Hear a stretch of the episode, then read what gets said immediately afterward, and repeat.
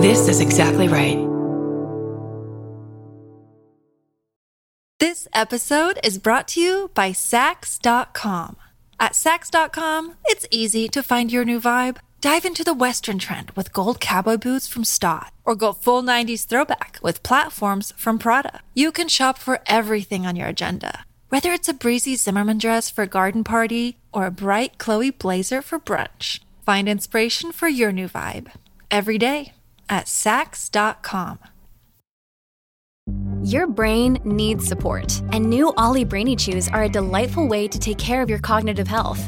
Made with scientifically backed ingredients like Thai ginger, L-theanine, and caffeine, Brainy Chews support healthy brain function and help you find your focus, stay chill, or get energized. Be kind to your mind and get these nootropic chews at olly.com. That's O L L Y.com. These statements have not been evaluated by the Food and Drug Administration. This product is not intended to diagnose, treat, cure, or prevent any disease. This story contains adult content and language. Listener discretion is advised.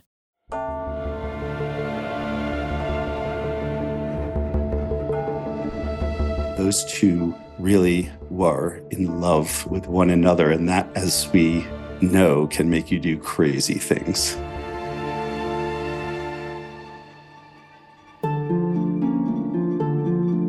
I'm Kate Winkler Dawson, a nonfiction author and journalism professor in Austin, Texas. I'm also the host of the historical true crime podcast, Tenfold More Wicked, and the co host of the podcast, Buried Bones on Exactly Right. I've traveled around the world interviewing people for the show and they are all excellent writers. They've had so many great true crime stories, and now we want to tell you those stories with details that have never been published. Tenfold More Wicked presents Wicked Words is about the choices that writers make, good and bad.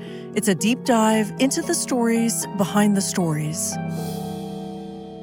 This episode isn't about a typical true crime story. There's no murder, but there doesn't need to be to make it a wild story. This is about manipulation, tragedy, and obsession. Lots of obsession. Author Michael Finkel documented it in his book, The Art Thief. Why do you think this book became a New York Times bestseller? You know, this is not a traditional true crime book in that way. What is it that attracts readers to it, do you think? I mean, who doesn't go through a museum, right? Uh, my wife and I love to go to museums, and we, you know, we'll stop in front of a, a, painting that we both love, and we sort of look at each other, and we're like, "Oh, wouldn't that just look fantastic over the couch?" or something like that. Breitwieser, Stefan Breitwieser, who is the uh, protagonist of my book, he's the art thief. If you cut away all the moral decrepitude, he lived this sort of amazing, like dream life where he filled his bedroom with an estimated $2 billion worth of art just to enjoy them. And who wouldn't be sort of interested in knowing more? Like, is this guy a bastard? Is this guy a decent guy? Can I relate to him? Or am I completely disgusted by his behavior? It opens up a whole tree of questions. Well, what's interesting to me about Stefan is how much his personal life plays into this. His mother and his girlfriend, right? Do we start from childhood or his relationships? Where does it make the most sense to give us context to how he ended up doing what he did? Breitwieser, Stefan, the art thief, was born in 1971. So all of everything we're about to talk about is not only true, it's fairly current. He's French, grew up in the Alsace region, which is where France, Switzerland, and Germany sort of meet. Had a pretty uh, well-to-do upbringing. His parents divorced when he was a teenager. Father uh, left the family. The mother, uh, after the divorce settlement, bought this tiny little house in the uh, suburbs of a kind of a not the prettiest of French uh, cities, a, a, town called Mulhouse. And Breitwieser and his girlfriend moved into the attic of his mother's house. These two, Stefan and Anne Catherine, people that were in their young 20s when they started, uh, they stole more art at a quicker pace than really has ever been recorded. Breitwieser was like a little bit of a a little bit of a delinquent, a couple of shoplifting episodes in his youth. Always sort of a loner, a difficult child, according to both of his parents, um, and then a person, according to all those who knew him as a kid, that was always obsessed with objects and collecting liked objects more than people found beauty not in others but in in pieces of art that appealed to him Did he have a good dynamic with his mother when he's in his 20s, or is he continue to be difficult as he gets older? Oh, mother son relationships. Where do we even start? Um, so I spent 11 years on this project uh, to write a very short book, as a matter of fact. One of the advantages of spending a lot of time is that you have the opportunity to build up a lot of trust. And I reached such a level of trust with Stefan Breitwieser that he actually gave me signed written permission to read his psychology reports. So I did get a lot of insight into what was going on. So there's there's basically a triangle here, right? Weiser, his girlfriend Anne Catherine, and his mother. And remember, he and his girlfriend lived in his mother's house. Uh, Breitwieser was a full-time art thief. He committed over 200 separate heists for 300 works of art. But I mentioned that he didn't sell them. So, in other words, he might have been a full time art thief, but really, that's just a very kind way of saying he was an unemployed freeloader. He lived in his mother's basement, didn't even pay rent, and lied to his mother about where he was acquiring all this art. Said, you know, these are from uh, yard sales or uh, they're knockoffs. I just want to make the attic look beautiful. And at first, I believe the mother believes it, but soon the whole triangle is involved in these thefts. And as things get crazier and crazier and reach this sort of inevitable breaking point. When does this all begin? What year are we talking about? Sometime in the 90s? And where does he get the balls to, to make this first heist of his? So it starts in 1994. Uh, Breitwieser graduated from high school, I believe, in 91. So he was about 20 years old when he started. A couple of things you should probably know before we get into like how does someone get away with not just one, two, 10, 20, 50, but 200 different heists? Like what kind of a master thief is this person or how did he do it? The start was really a few pieces of background. One, one of Breitwieser's first jobs uh, out of high school was as a museum security guard.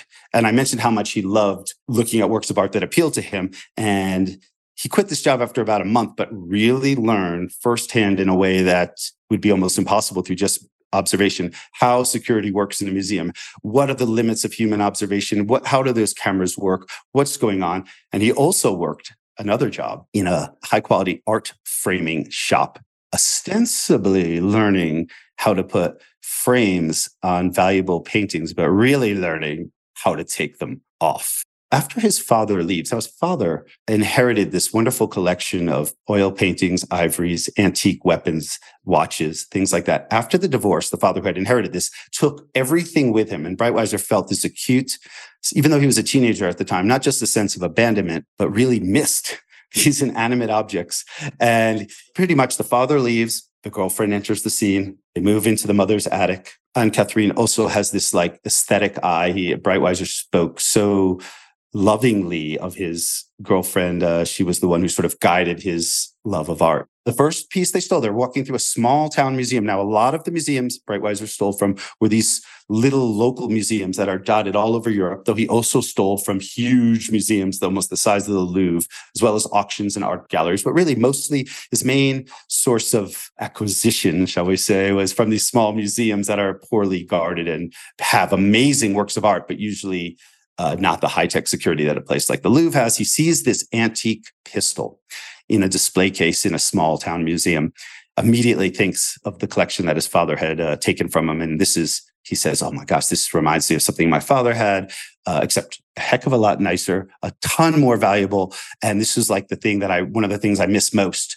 uh, that used to be in my house. And his girlfriend, Anne Catherine basically looks at her boyfriend, Stefan, and says, Well, take it. I mean, again, I'm telling you, this is a small town museum. They didn't even have a lock on the display case in this place. He basically slides it open. He's wearing his uh, his school backpack, puts this beautiful antique pistol in his backpack and they run out of the museum, which he soon realized was probably a bad idea. Anybody running out of a museum that's now missing an item is pretty suspicious. They were panicked. They ran out. It was sort of like a dare or a spontaneous moment of craziness. They're driving back to their apartment thinking, ah, we're going to hear sirens at any minute. This is like the dumbest thing ever. They get home. They're like, do we just return it to the museum? We throw it out the window. What do we do? And they like wait a few days. They're looking at all the newspapers. They're like, why haven't uh, the police come? Is that could we really have gotten away with that? Is that even possible? And this panic sort of fades into maybe like acceptance and then this like sense of elation and thrill starts going on they have this amazing pistol in their attic chamber and they're like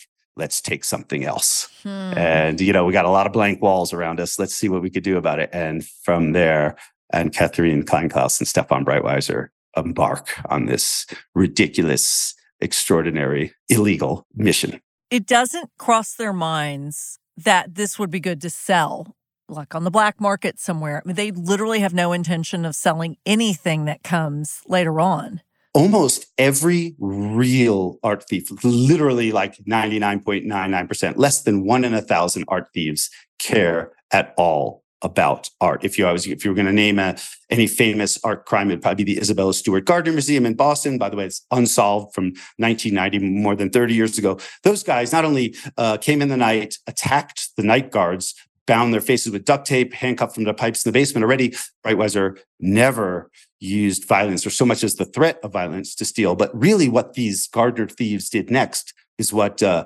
Breitwieser hated most of all. They took a knife and they stuck it into a Rembrandt hmm. oil painting and cut the painting out with a knife. Basically, even if this painting is ever found, it will never be whole.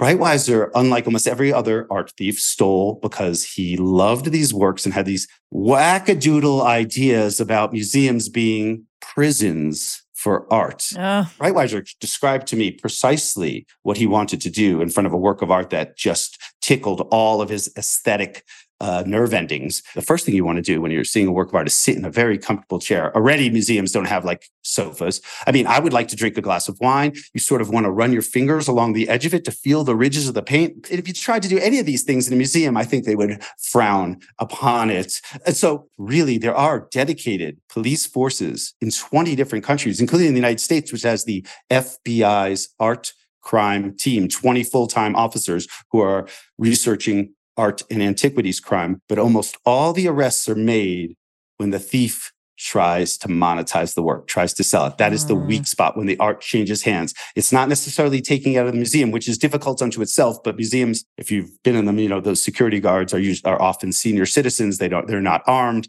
That's not the hard part. The hard part is monetizing it. And by not even being interested in selling anything, Breitwieser was able to get away with things far longer than almost anybody could ever imagine. So we have the pistol. What happens next? Does he make a switch to paintings at some point, or do we have more weaponry from the past first? So the whole emotional roller coaster from panic that they're about to be arrested to confident that they should steal something else took nine months, which both seems like a long time and it isn't most most uh, art thieves steal once twice three times in a career. But nine months later they go to another museum this one in a uh, beautiful castle in switzerland and they take a um, crossbow, which, by the way, is a very large item. And in fact, he had to work it out of a window and drop it into these bushes and go around the outside of the museum and collect it. Yeah. So the crossbow, nine months later, again, sort of go through the whole cycle of panic. Are we going to get caught? Oh my gosh, this is great. Hang it on the wall. I'm in ecstasy, hop into the four poster bed, and then think, we need something else. And this uh. time, this time it was just a couple of months. And then they, yes, like you mentioned, they go to another museum in Switzerland. They finally steal a beautiful oil portrait from the 17th century worth millions of dollars. Not that Breitwieser particularly cares about the price. He really cared about the aesthetic reaction. I've been in museums with Breitwieser. Part of the time we spent together, and we spent lots of time together after trust was built up. You know, I saw that Breitwieser would go by 99 different paintings and just sort of nod and be laconic. And then he'd see something that that he really loved in his entire uh, Mien, his entire attitude would change. His eyes would go wide open. He, he even described it to me as like an electric current was completed between him and the art. So they steal this uh, this painting. One of the reasons why the uh, Gardner thieves cut the, uh, cut the canvas out of um, of the Rembrandts they stole is that paint uh, frames make it very unwieldy to steal a painting. Like how do you walk out of a museum with a right. something in a frame? So this is why Breitwieser would detach the frame. Almost all the paintings he stole were say the size of a pizza box or smaller. They could fit on the sm- at the small of his back. He he liked to steal in cooler weather. He would wear a long overcoat and he would cover it. He would be very careful to protect the painting from scratches, warpage, dust, anything like that. Hmm. So after stealing this painting, it was like a new level of euphoria in the attic room. And then Breitwieser and Anne Catherine, after that, it's like without any sort of like practice or by just pure happenstance, they became an unstoppable criminal team. And for the next eight years, they averaged one art theft every 12 days, which is wow. an unimaginably fast pace. And by some estimates, uh, the value by the end of the incredible crime spree, the amount of art that was all over the walls of their attic chamber uh, was uh, more than $2 billion worth of art. So, what does mom think about all this? She's obviously been up there. Is there some sort of evolution in the way his mom thought about what was going on with Stefan and his girlfriend? Yes. At first, I think the mom believes her son's lies that uh, these are just flea market finds, then gets a little bit suspicious. And then, after a certain amount of time, realizes what's going on as much as she wishes that you know this wasn't the case. And then she's in a real bind. This is her only child. She's now complicit. There's a pile of stolen goods. What's going to happen if the police come in? So i believe that the mother until the very end was torn between basically having her throwing her son in prison for who knows how long could be extremely long time and protecting him. And i feel sort of as a parent myself to three kids i feel very much the agony or the anxiousness that this poor mother had to go through like deciding like you want to tell your son quit you got to stop this you got to return this you know i feel like the only people that really knew Breitwieser while he was thieving was his girlfriend, his mother, and his maternal his mother's parents, his maternal grandparents. And all of them sort of knew what he was doing. And bizarrely, like there was no parental figure here. Bizarrely, nobody really pulled him aside and said, Hey, this is not the way an adult acts. You are not allowed to do this. They were all sort of overwhelmed with this guy's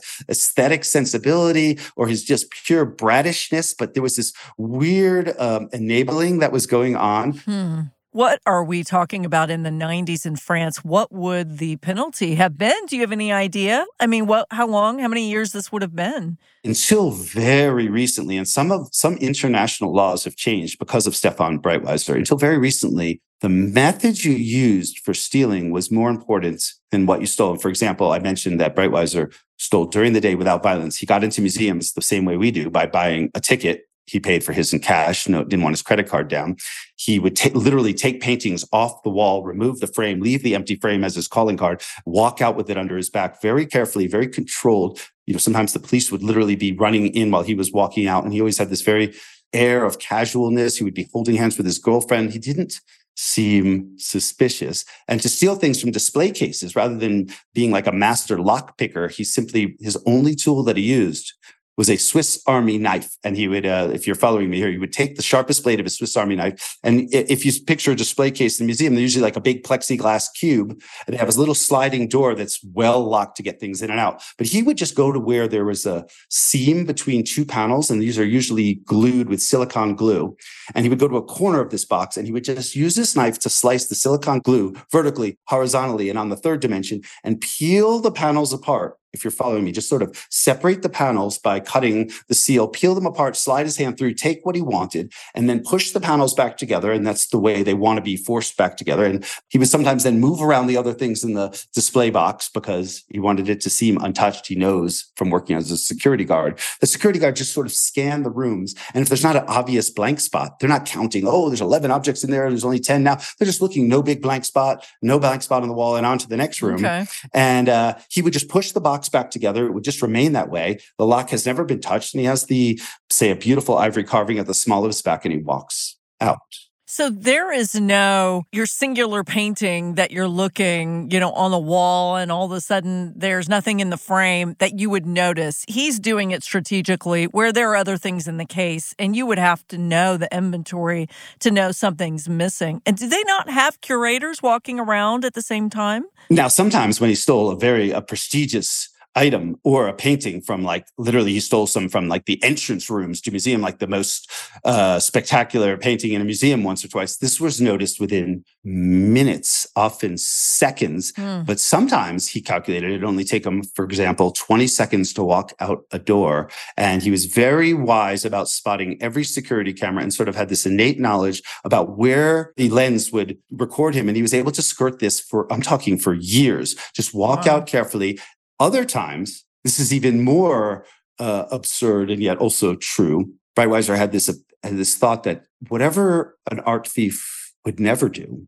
is something that he should consider doing. For example, he would take a painting off a wall or a, an item that he could hide at the small of his back, or sometimes in Anne Catherine, his girlfriend's purse. Hmm. And when the police would be coming within seconds and maybe the museum locked down, more than once, Stefan and Anne Catherine went to the museum cafe with the stolen object on them and casually got themselves some lunch. Now, hmm. that seems like the most absurd thing to do after an art crime. But just think about this. The police are running in. The last people they are going to suspect have a stolen object are the ones casually eating lunch in the cafe. They're going to run right by them. And it was sort of this ability to subvert expectations, this sort of sang-froid, cold-bloodedness, this way to appear calm at all times, to make these lightning fast strikes where people were sometimes he stole while literally where guards or other tourists were in the room. He could take it, he could put it under his jacket and walk out so casually that nobody noticed for enough time for him to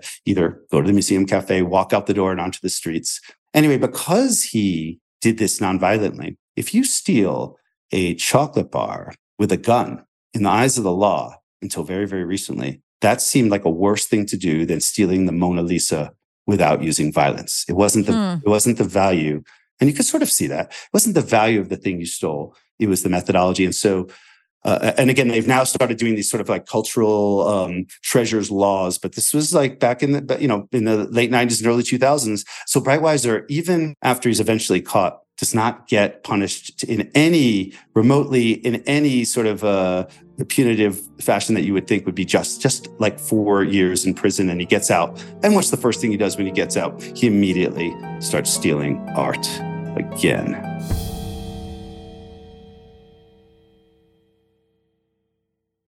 this episode is brought to you by Saks.com. At Saks.com, it's easy to find your new vibe. Dive into the Western trend with gold cowboy boots from Staud, or go full 90s throwback with platforms from Prada. You can shop for everything on your agenda, whether it's a breezy Zimmermann dress for a garden party or a bright Chloe blazer for brunch. Find inspiration for your new vibe every day at Saks.com. Hey, it's Kaley Cuoco for Priceline. Ready to go to your happy place for a happy price? Well, why didn't you say so? Just download the Priceline app right now and save up to 60% on hotels. So, whether it's Cousin Kevin's Kazoo concert in Kansas City, go Kevin, or Becky's Bachelorette Bash in Bermuda, you never have to miss a trip ever again. So, download the Priceline app today. Your savings are waiting. Go to your happy place for a happy price. Go to your happy price,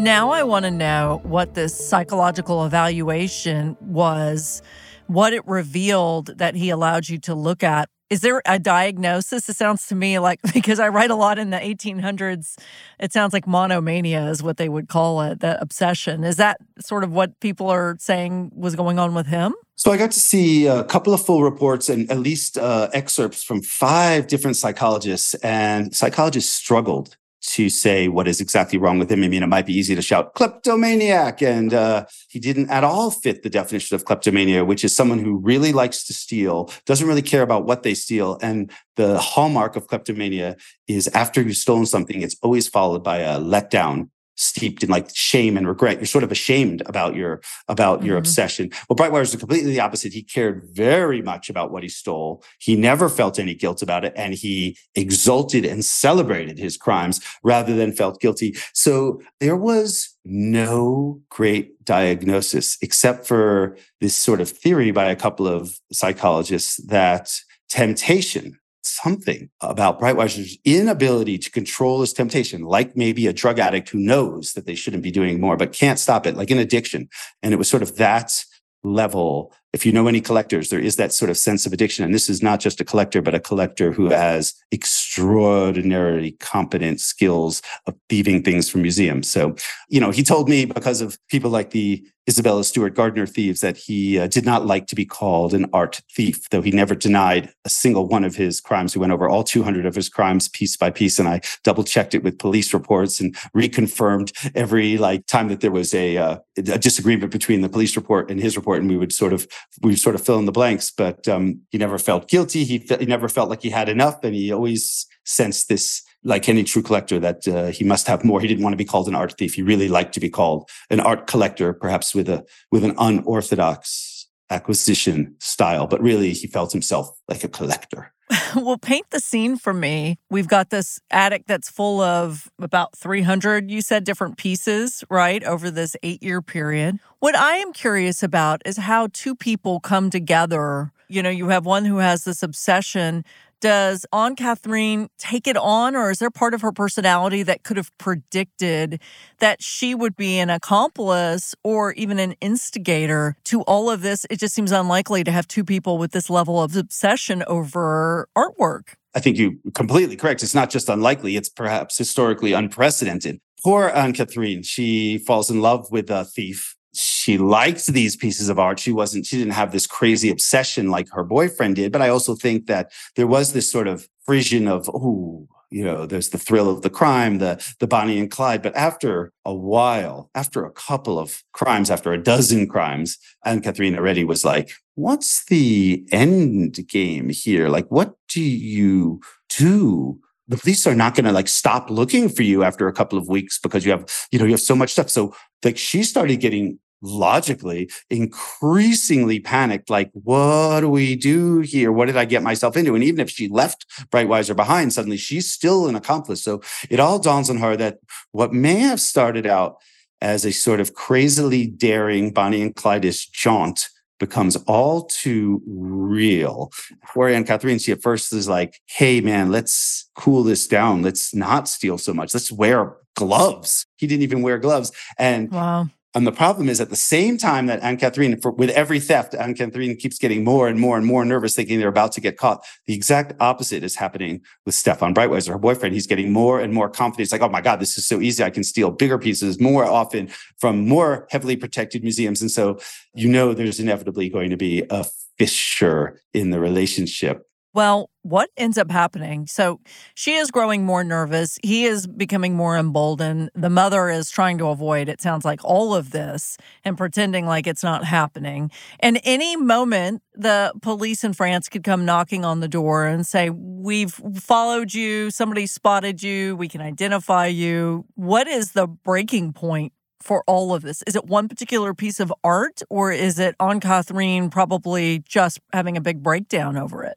So obviously the pressure is building. Uh, Breitwieser keeps coming home with more art. Anne Catherine eventually is like, you know what? I really don't want to be a part of this anymore. But she wants to leave him, but she's also in love with him. So everything is, you know, the mother, of course, can only bury her head in the sand for so long. So you can really you can imagine this sort of everything coming to a boil. Finally, Anne Catherine makes like these rules to contain her boyfriend. And one of the rules, uh, Anne Catherine worked uh, part time as a nurse's assistant in a hospital, and she brings home these surgical gloves. And she's like, "That's it. You have to start wearing surgical gloves from now on." He was like leaving fingers at prints everywhere. She's just like she knows she can't stop her boyfriend. She knows she's like kind of attached to him by the binds of criminal bonds and also this ridiculous unhealthy but undeniable love affair. So she says, You must wear gloves. I'm not going to join you. I'm not even going to serve as lookout. Please don't steal anymore. But she knows that he can't help himself. He comes home with this amazing bugle, gold plated, owned by uh, Wagner, the uh, composer, like this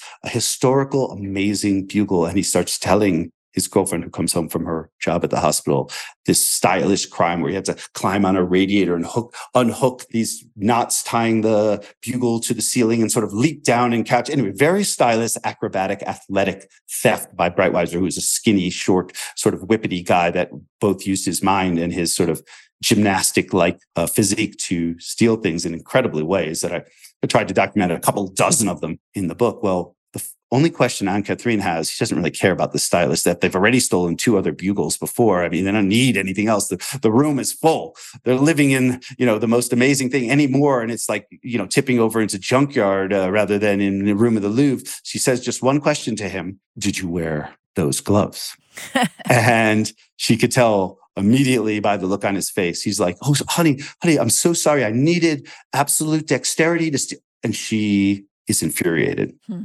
And it's sort of like this little breaking point where she's like, the one effing thing I asked you to do you didn't do. And she's getting furious. And Breitwieser's like, I'll make it good. I'll make it good. I'll drive back to the museum and erase my prints. She's like, let's go together and erase the prints. So they drive back to the museum from which he had just stolen a beautiful bugle. The one time in Breitwieser's life, literally, that he had no intention of stealing, just wanted to cover up the tracks of his crime.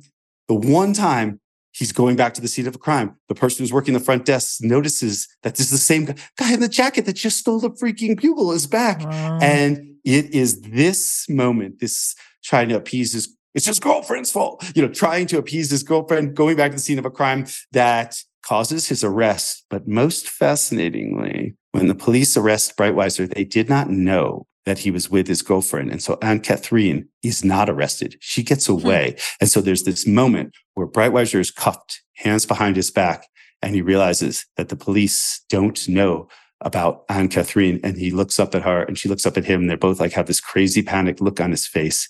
And that's the last time he sees his girlfriend for years. Wow. So Breitwieser gets arrested. He is completely uh, denied con- making contact with his uh, girlfriend or his mother.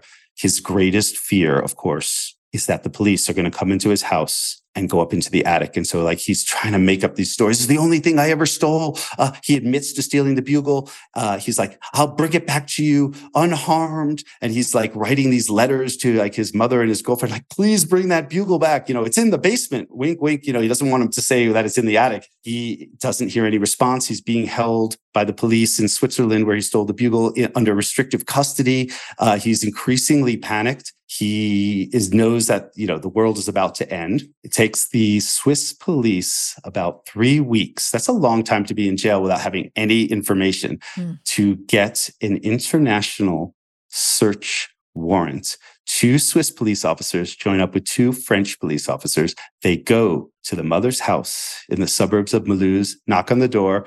They have a search warrant. So the mother has no uh, option but to let the officers in. They walk up this narrow stairway. There's a doorway to the attic, and they open the doorway to the attic. And inside is nothing. Ugh. A four poster bed and blank walls, not so much as a picture hook. They look like they've been freshly painted, and everything is gone. Hmm. So the police go in, and there's three weeks to cover all of this up. Is there now a collusion or what's happening? Who is implicated in all of this at this point? So yeah, so Breitwieser's, you know, he's arrested, he's held in jail. What does Anne Catherine do? She gets in their car that they had just driven to the museum to try and erase the fingerprints. So what does Anne Catherine do? She presumably drives back to the mother's house and says to the mother, uh, you know, all that uh, stuff in the room, uh, every bit of it is stolen. Now, while Breitwieser is in jail, the whole story that you've read up to now changes in which the girlfriend who is sort of this first willing and then unwilling and then sort of a victim of like, you can almost call it emotional abuse from her boyfriend. And then the mother who is seemingly like sort of trapped. The two women eventually take matters into their own hands and become almost the like the second half of the book's cr- real criminals while Breitwieser's locked up. These two come up with their own uh, scheme. And that's why the attic is empty and like what happens to 300 works of art worth $2 billion where did they all go? And that's sort of that that's sort of where this story speeds to. But what is the manipulation that we're talking about? What is stefan trying to do in Switzerland to influence any of this from happening? You mentioned emotional abuse, which seems like a huge jump from this sort of charming thief, we're going to have sex in front of some Renaissance paintings, to somebody who obviously is trying to save his own skin. What was that transition like for Anne Catherine and for the mother? I mean, I know that Anne Catherine wanted there to be like some sort of ending to the crime spree. And I suppose the mother did too. And whether that's the one they planned, that's the one they got now that Breitwieser was in prison. So Breitwieser, what he was doing on his end was begging one of his, either his girlfriend or his mother to just bring this stolen piece back, show the Swiss authorities that this is, uh, he made a mistake. He stole this uh, bugle, but here it is in perfect condition. I've returned it. You know, give me a month or two in jail. Don't go searching through my house. Uh, you know, I've returned what I've stolen. You know, you have no other proof. That was his sort of desperate hope. And I think the hope of the two women was like, oh my goodness, we're all about to be imprisoned because of uh, what my boyfriend slash or my son did. So there's a little bit of panic, I believe, going on in the house. And rather, the smartest thing in the world would be to let the police come, give them all the works of art back so they could be returned to museums. They're all were kept in beautiful shape with a few minor exceptions. Neither of the women would have gotten into uh, severe trouble if they had just returned everything, but they did the exact opposite of that. And what do you think that was? I mean, what what led to that change where he was the one driving all of the emotion behind this? Why do you think that they went against him and made this sort of independent decision, which we can all guess what was kind of what road we're going down here? Why did they not think that his plan was the better plan than what they decided? I don't think Breitwieser had a plan at all for getting caught. I think that he thought he was invincible. You know, at first the police figured, oh my goodness, uh, you know, they obviously had this fail-safe plan in place. Breitwieser knows the uh, art thief that's in prison, he knows where all this art went. He had this, you know, oh, if I get caught, you hide it here and we'll get it later and we'll do this. That's what they thought. But in truth, Breitwieser had no idea idea what happened. He was as shocked as anyone. This is also, again proven to be true when he finds out that the attic is empty. He doesn't know where his 69 paintings are, his 100 pieces of silver, his ivory. He has no idea. I think the women uh, were tired of this rat in their lives. And I think there was a measure of relief when Breitwieser got arrested. I know for a fact that Anne Catherine wanted, she, she needed to figure out how to way to, to get out of this and did at the trial, Anne Catherine manages to make an amazing escape. She says that she really never helped out with the crimes. She didn't even know that he was stealing. She, you know, there are video, there are,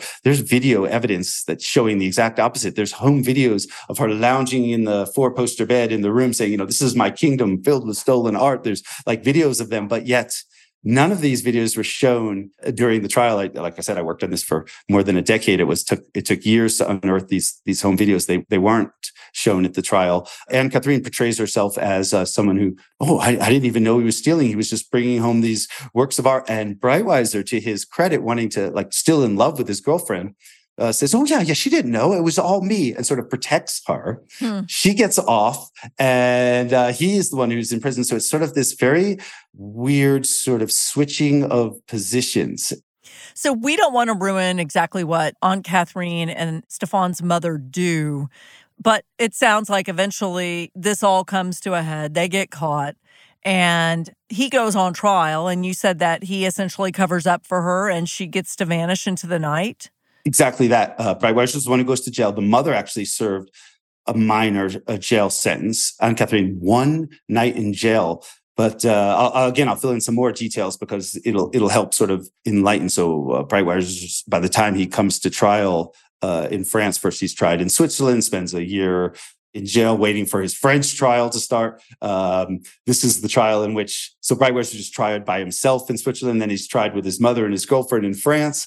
And uh, he's defending his girlfriend the entire time. She didn't know she was using the bathroom when I stole that. Uh, she, mm. or even once in a while, she told me not to do it and I ignored her. Uh, and she's going along with all of uh, Breitwieser's testimonies to the police. It's all me. It's all me. But I believe that, I mean, the proof that she was thrilled to be out of this relationship is when he finally is released, well, not released, he's transported in a prison van. He's released from Switzerland, but he's immediately brought, put in jail in France, awaiting his trial where he's going to serve the, the rest of his Swiss term plus his French term. After defending his girlfriend, Anne Catherine walks in and she's got a baby with somebody else. She immediately uh. she has she starts a family, which she'd always wanted to do. And Breitwieser sees this and had no idea and tries to take back at his own trial at the last minute, like, no, all this testimony, and then is completely like caught. The truth suddenly makes no difference, and it's all emotion to the fore. Eventually, he he sort of acquiesces. Anne Catherine gets off. The mother serves a light sentence. He serves a longer sentence and is finally released a penniless to move back in with his mother. Oh my goodness, she took him back, huh? the poor mother doesn't even know what to do, and as I er, as I hinted earlier, realizes that first of all somebody with a criminal record that has no job experience isn't about to find a decent paying job. In fact like he finds like the worst jobs imaginable like cleaning restaurant toilets on a sunday. Uh, like he's completely depressed and he realizes almost being free was in some ways worse than being in prison. When he was in prison he had no choice. There was just ugliness all around him. Now he's free and he has these blank walls without any works of art on it uh, and no you know no money no means to get it. And he's like all he wants to do is look at something beautiful. And he sort of has this mental tug of war between realizing that he just got out of jail and that he's only good at one thing and only one thing makes him really happy. You know, women, friends, nobody can be trusted. Everybody will stab you in the back of the end, but a painting, a beautiful painting will never, never, never let you down. And he goes and steals something else and the whole cycle begins again. And it's like he's not doing it for money, but just for this aesthetic fulfillment, which makes some sense, no sense, but uh, anybody who has been carried away by something beautiful, again, whether it's sunset over the Rocky Mountains, a, a lover, or a Picasso, sort of understands this irrational connection that you can have with something beautiful. Where does it end for him though? So he does this after serving this time and he comes out and he steals something. I mean, is it does he end up back in jail? Like what's the end of your story like? So uh, as I mentioned at the outset, this is a modern story. This is not historical fiction. The last time I saw Breitwieser was at his trial in March of 2023. Wow. The book continues up to literally to 2023 and again the first half is this incredibly risky, ridiculously daring rise, and then the the wings, the, the, wax wings melt, and the second half is this incredibly distressing, horrific crash. And uh, so is right now, as we're speaking, under control of the French penal system. And also at the same time, so he's he's on like a house arrest at this point. He kind of got lucky by the um, during the COVID pandemic when uh, non-violent criminals were released from uh, prisons, not just in France but also in the United States and elsewhere, and has been able to just avoid being uh, imprisoned and instead has like an ankle monitor. I wouldn't be surprised if right now, as we're speaking, he has unscrewed his ankle monitor and is in a museum now, uh, sizing up a work of art.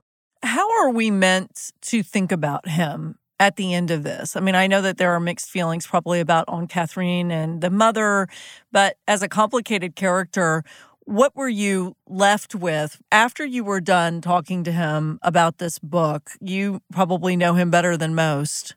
What I hope other readers take away from this and what I took away with this Breitwieser, who, if he wasn't a thief, he could have been the most amazing art professor of all time.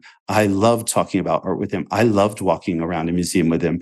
I've never experienced someone, and even all his five therapists, despite the really denigrating him and calling him like a cancer on society, an incorrigible thief, all of them, all five of them agreed, along with the police officers, that he truly was obsessed with these works of art. He did not try to monetize it. He truly was an aesthete of like the most sensitive form. Walking through museums and discussing art and showing me what he saw when he encountered a work of art changed the way that I encounter works of art. I no longer walk through a museum the same way.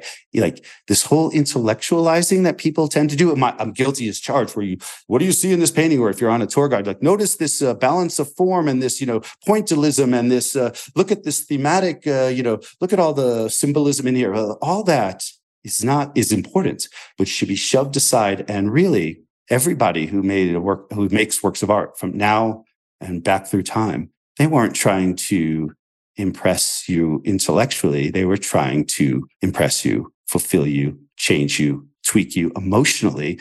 And I hope that people who read this book, you know, you can, you can be, you can, you can shake your head at the ridiculousness of Breitwieser, but you really should listen to what he says about looking at art. And next time you go through a museum, take some of his advice. Don't steal the painting for goodness sake, but encounter this in a much richer way. I really, that is the thing that I will, that I am most grateful about spending all this time in this project. It wasn't, it wasn't, uh, spending that time in Breitwieser's ridiculous world, but, uh, I really, uh, as a woo, as it sounds more attuned to the beauty in the world. And I really feel more emotionally raw when it comes to walking through a museum. And I love that. So that's really the kind of gift hidden between the pages of a really ridiculous true crime story is it hopefully will change your aesthetic sensibilities. I believe it will. I know it did for me.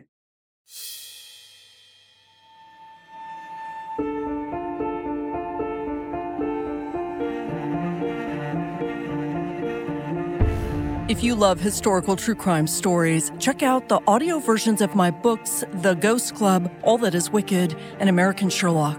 This has been an Exactly Right production. Our senior producer is Alexis Amorosi. Our associate producer is Christina Chamberlain. This episode was mixed by John Bradley. Curtis Heath is our composer, artwork by Nick Toga, executive produced by Georgia Hardstark, Karen Kilgariff, and Danielle Kramer. Follow Wicked Words on Instagram and Facebook at Tenfold More Wicked and on Twitter at Tenfold More. And if you know of a historical crime that could use some attention from the crew at Tenfold More Wicked, email us at info at tenfoldmorewicked.com. We'll also take your suggestions for true crime authors for Wicked Words.